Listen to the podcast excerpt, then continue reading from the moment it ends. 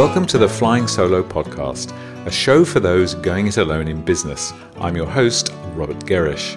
Flying Solo is an Australian online community and home to stacks of free resources, discussion forums, professional development tools, and a whole lot more. Find us at flyingsolo.com.au or join us on Facebook. Nathan Huppatz joins us today. Nathan is a successful entrepreneur and the author of The Dummy's Guide to Getting Started on eBay. This interview was originally recorded as a live radio segment, hence the listener involvement that pops up from time to time. Thanks for having me, Robert, and it's good to talk to you about this today.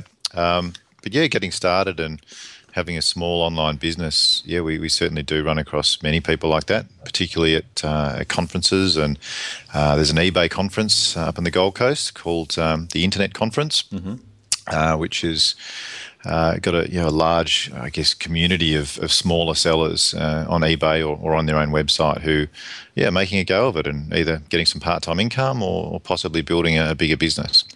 And tell me, when you meet these people, what's your overall sort of sense? Do you sort of sit there and observe a great opportunity that not many people are grabbing onto? What's your sort of sense of the state of the market, as it were? I guess it's the same as anything. I mean, selling online, it's not for everyone, but for those who are keen to explore and are keen to get a bit of part-time income or look for some opportunity, there certainly is a huge amount of opportunity, in particular with eBay's presence in Australia. And I'll single out eBay because they're by far and away the largest platform. Yep. You can start up a small business just selling a few little things from home and answer emails at night time if you want, or during the day, and ship out 5 or 10 orders a day. And people can be really surprised how quickly they can build up a little bit of extra pocket money and revenue. And look, whether they want to take that further or not is up to them. And it's, to build a big online business, it takes a lot of time and a lot of effort and a lot of commitment and sometimes investment. It's certainly not for the faint-hearted. It's not for the faint-hearted. If you want to build a business and pay for staff and yourself and make a living out of it, it's not as easy as it sometimes is made out to be by some people in the industry. But yes, particularly people who are trying to sell you their consulting services, usually. Exactly. Yeah. That's so when you come across businesses as you do and as we do as well, that are sort of selling on eBay, and as you say, it's a little bit of income. Generally, what do you think? Is it like a $30,000, $50,000 a year opportunity, or is that an impossible kind of question to answer? It certainly can be, it can be more than that too. But it really depends on what you're selling and how much. Sometimes you have to invest, you have to buy a bit of stock, other times not much. And it can depend on the category as well. Some categories can be high margin, others can be high turnover and low margin. But if you're looking to start a little business selling, I know someone who sells mobile accessories, just charging cables for phones and things like that. And they've got a small range of product. They put a few $100s in, and they make a bit of margin. And every month they've been using their profit to add a bit more stock. And their little business, their turnover's gone from $500 a month to $1,000 a month to $2,000 a month, $3,000, and it's still growing. And that's a simple little business. It doesn't take a lot of room to store the stock. It's pretty easy to deal with customer inquiries. You can make, maybe $1,000 a month out of it. So there's $12,000 a year, and this person's only been doing this for 3 or 4, 5 months. So it takes a bit of time, but if you answer questions quickly and your customer service is good and your product is good, then you can certainly do well out of it. Yeah, and look, and as you said a few moments ago, we're talking a lot about eBay, and we should make it clear this is certainly not sponsored by eBay. No. neither are either of us. But as you say, that is the main platform. If someone comes up to you now, as surely they must do when you're out and about doing these things, saying, "Look, Nathan, I really want to do this. I've just got no idea what I should be selling." Apart from throwing your head into your hand, how do you respond to a question? What would you be saying to someone who's thinking, I'd like to give this a go, just got no idea where to start? Well, I guess, the first thing I'd usually say to people like that is, what what do you like? What are your hobbies? You know, if you're interested in outdoor education, you can do something there. If you're a fitness fanatic, then maybe you can sell fitness guides, or you know, there's usually something you can connect with, and that usually works better for people. Yep. If they don't really have a hobby or something that lends itself well to you know, retail online, then the next thing I'd suggest is, well, think about all of the friends and the contacts that you have and the businesses that they're in. You know, it might be that, you know, they know someone who has a bricks and mortar business selling a product that isn't commonly found online yet. You know, there might be opportunity there. So you don't have to limit yourself to something that you like or that you're familiar with, but I've found that in some cases it can help. If you can be a bit of an expert on a product because you know that industry, that can give you a big advantage. Look, I think they're great points. And it was, I kind of thought and hoped that is what you would say, because I think for anybody starting any kind of business, but particularly moving into online retail, if you're going to be doing it, start with where you feel some kind of personal connection. And I guess the thing is, you know, for anyone listening who maybe hasn't spent any time on eBay, if any such people still exist, there's everything on there, isn't there? There's absolutely everything on there. And if you look at what I found is, and I have a bit of a weakness for particular chairs from a certain designer, and I just can't help myself. I'm surrounded by them now. I just buy far more than I sell, unfortunately. But anyway, enough of my problems. But that totally comes from my own personal interest. And then you start to look and get a sense of, well, actually, if I described it like this, or I photographed it like this, or I just put a little bit of effort into presentation and preparation, it can make such a difference, can't it? Yeah, it does. Yeah, absolutely. You know, and the other point, sorry, I'm distracting myself. The other point of friends and contacts, and if you haven't got something that's jumping out yourself, then what you're suggesting there really is to research. Start with your friends, start with your contacts, look for gaps. Exactly. Is the way. When you mentioned the example there of the sort of contact that you have that's selling phone accessories, where does that person find them from, or what when you look at that sort of area, does that involve then trying to find a manufacturer? And any thoughts about how people get started in that side of things? Yeah, I mean, often if, you know, especially in that market, for example, there are already lots of sellers of phone accessories. And, you know, people shouldn't fall into the trap of looking at eBay or doing a search on Google for, you know, a phone charging cable and seeing that there's 500 sellers of them and thinking that, okay, the market's too crowded for me to get into. Conversely, you know, the market's obviously large and popular. So, you know, if you're a good operator, yeah, there can be room. So don't be put off by the mere fact that a lot of other people might be in the similar space. Not necessarily. I mean, if it's the space that you think you'd be comfortable getting into because you know the product and maybe you've got access to good supply of the product, which is very important, then you can certainly make a go of it. So going back to the supply problem, for something like, you know, mobile accessories that can be sold very cheaply, a lot of product comes out of China and Asia. Now, I would, you know, tend to direct people towards sites like alibaba.com and globalsources.com, and you can start searching on there. They're massive websites with thousands and thousands of suppliers in Asia, and you can find a manufacturer or a trading company that will sell and ship you just about anything. But, you know, that comes with its own risks. You have to do a bit of research, send out a lot of emails, try and filter out the smaller, you know, sellers or the ones who possibly look suspicious to find the better ones. And do you find, so that's alibaba.com and globalsources.com, so both, as you say, kind of collectives of individuals and businesses that would be prepared to export their products to a buyer in Australia. Absolutely. Do you find that most people's experiences are good ones, or do we need to be very cautious here if somebody's getting into that sort of space? What's your observation of the incidence of issues there? Look, they're mostly good. There's obviously a few rogue operators who are trying to dupe you out of some money, and the standard rules in business apply. If it looks too good to be true, it probably is. You know, okay. And especially in Asia, if you're trying to buy a brand name product, you know, like we sell brand name costumes. There is no way I would buy a Batman costume out of direct out of China, because it will not be genuine. You know, it's something you have to watch out for, and there are other issues too that people don't often think about. Especially with electronic items, they should have C-tick approval and an N-code. You should be registered with the Australian Communications and Media Authority to sell certain products. Do your homework and do a bit of research. Yeah. Yep. But and I know that you've and we'll talk about it more at the end, but you wrote the guide for one of the Dummy's Guides on using eBay, getting started on eBay. A very popular seller I know, and we'll direct people there at the end of this podcast.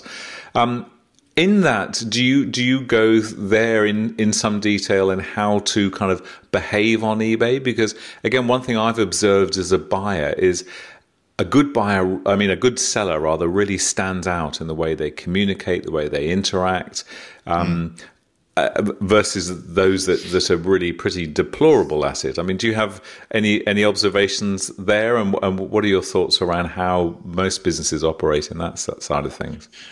Yeah, it's been interesting actually over the years. eBay stands out obviously because they have a feedback system, and as a seller, you have to be a good performer so you can encourage customers to leave you high feedback. Yep. Over the years, sellers have felt a little bit aggrieved because they feel like they're sort of over the barrel and they're at the mercy of the buyer. So it can be a difficult marketplace to satisfy customers. But what it does do is it ensures that if you start a business on eBay and you start a home business on eBay and you think you want to make online retail a longer-term business or a larger business down the track, it's a fantastic proving ground. If you focus on customer service and answering every question, and you make your listings as descriptive as possible and your image is great, and if you're a really good operator, you will do really well. Simple as that. And it's the same with any business. And these days it's funny too. I often say to people, there's feedback everywhere. You know, there's this proliferation of review sites, you know, productreview.com.au, and there's Yelp, there's business reviews, there's Facebook. If you've got a Facebook page for your business, it's the same as having a feedback account on eBay. If people don't like something, they'll post it on your Facebook. Yeah, you'll hear about it. You will, and if you're a good business, you have to back yourself. And don't be afraid of selling on eBay, having a Facebook account, and being on Yelp. If someone gives you a bad review, you deal with it, and you make sure you look inwardly at the business and why did that happen. But you just have to be great at customer service and run a good business. It's like any bricks and mortar business. Absolutely right, and I think that's I suppose the fact that the barrier to entry is so much lower than bricks and mortar. That's why I guess it still does attract a number of people that clearly have no customer service skills at all. But in terms of a proving ground, yes, I mean, I observe a number of people on there. I've known a few people that have started on eBay and then taken it off and grown something much larger. And similarly, others that have gone the other way, that have built something large and then actually realize that they can supplement what they do with eBay. Absolutely. But if I can I talk a little bit about your own and I know you have your fingers in a number of pies, and they're all related to e-commerce and online selling. Totally get that. And I know that quite recently you've put a lot of work into your new website, which is Costumes. Yep. And how did you, if you're happy to discuss this, how did you kind of get towards that? What did you observe that made you think, right, I'm going in this direction, I'm going to go into this market? What were the signals that you sort of looked for? Because I guess another way, I'm not thinking of the scale on which you're growing that business necessarily, but another opportunity for somebody who's maybe listening and is doing some retail already might be interested in going the path you did, which is where you observe something and you think, you know what, if I get involved in this, I can accelerate this a great deal. So what did you see? What did you look for there?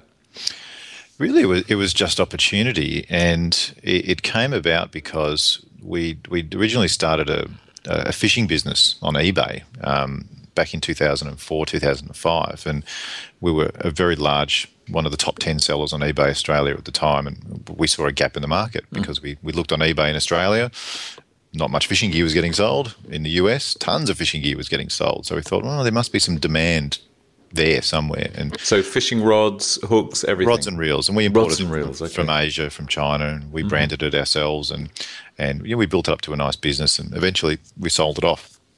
And after we'd sold it, we were doing some more development and building websites for other people, and we had some great staff who really knew eBay and customer service, and we really didn't want to lose those retail customer service focused staff. So you were hungry for another crack, looking for something else, yeah. Right. And it was really an opportunity. We had a supplier that we'd found in the US that sold more of a sort of sexy costume range, like bedroom costumes and lingerie, and they could ship to us, you know, fairly quickly, fairly cheaply, and we had a little electronics hobby website at the same time, and some musical instruments. So we had three little sites just ticking along, really to keep our staff there, because we knew that we would grow one of these businesses down the track. Right. And it turned out that the little lingerie business started to do, you know, fairly well. It was just based on eBay, and we looked at the market, and again we used eBay to do a lot of research because we're familiar with the platform. Yep. And we thought, you know, there's actually quite a big market in this, and costumes in particular was growing in Australia 3 or 4 years ago. So we did some more research. We found some costume distributors, some wholesalers in Australia and the US and the UK, and we looked at the brand ownership. We needed to work out, do we have to buy locally? Were we going to be able to import these brands and trademarks into Australia? You know, the grey import them. And so we sorted out all of that.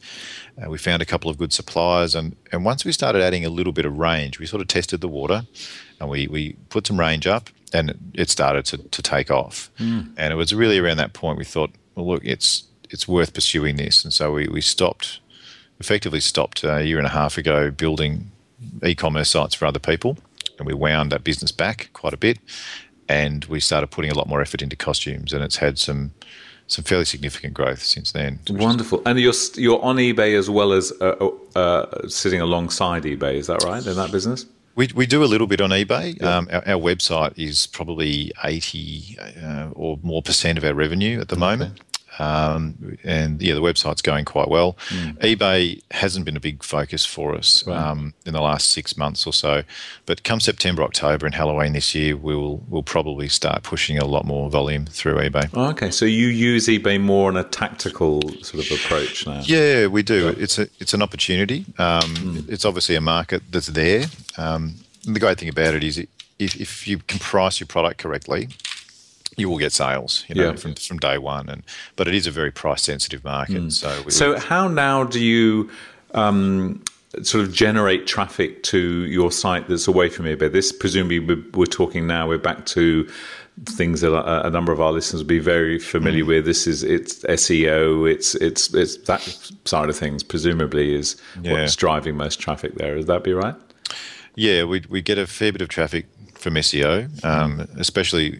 Since probably in the last 2-3 months since we rebranded into costumes.com.au. We bought that domain late last year, and we built an entirely new website, and we actually spent quite a lot of time with an SEO consultant, a good friend of mine, who was involved early on in the design process, and we put a lot of effort into the structure of the site, the content, from the outset, from design through to the launch. And since we launched nearly 3 months ago now, we've had a significant uplift in organic traffic from Google, which has been really good. But yeah, we use other marketing channels. There's all the shopping comparison websites like Get Price and My Shopping and so on. We've got an affiliate program. We have a Facebook account that we don't do too much on at the moment. We have some blog articles. So we write some content on the website. So look, all the standard... Yes, best practice sort of stuff. There's definitely nothing black hat going on. No, I'm sure. And the lovely thing is you know, because say anybody that after this sort of at the end of this podcast tracks and goes and has a look at you at NathanHuppatz.com will see that this is a path you've been on for a long time. You know, this is like a culmination's perhaps the wrong word, because that's suggesting a conclusion, which I'm sure it isn't. But you know, it's a coming together of your skills, which for anyone taking a step into sort of online retail for the first time, this could be a path that they go on. But it's getting some runs on the board, it's getting some experience, it's finding your market, And then hopefully people can find themselves in the situation you were, where you're surrounding yourself with people that are skilled, and it's a matter of then, simple as it sounds, plugging in the right product to that, isn't it? Yeah, it is, yeah, and making sure that you find, I guess, a network of people, like your network in your business, and going to a couple of conferences, and making sure that you try and shortcut your way to the good decisions.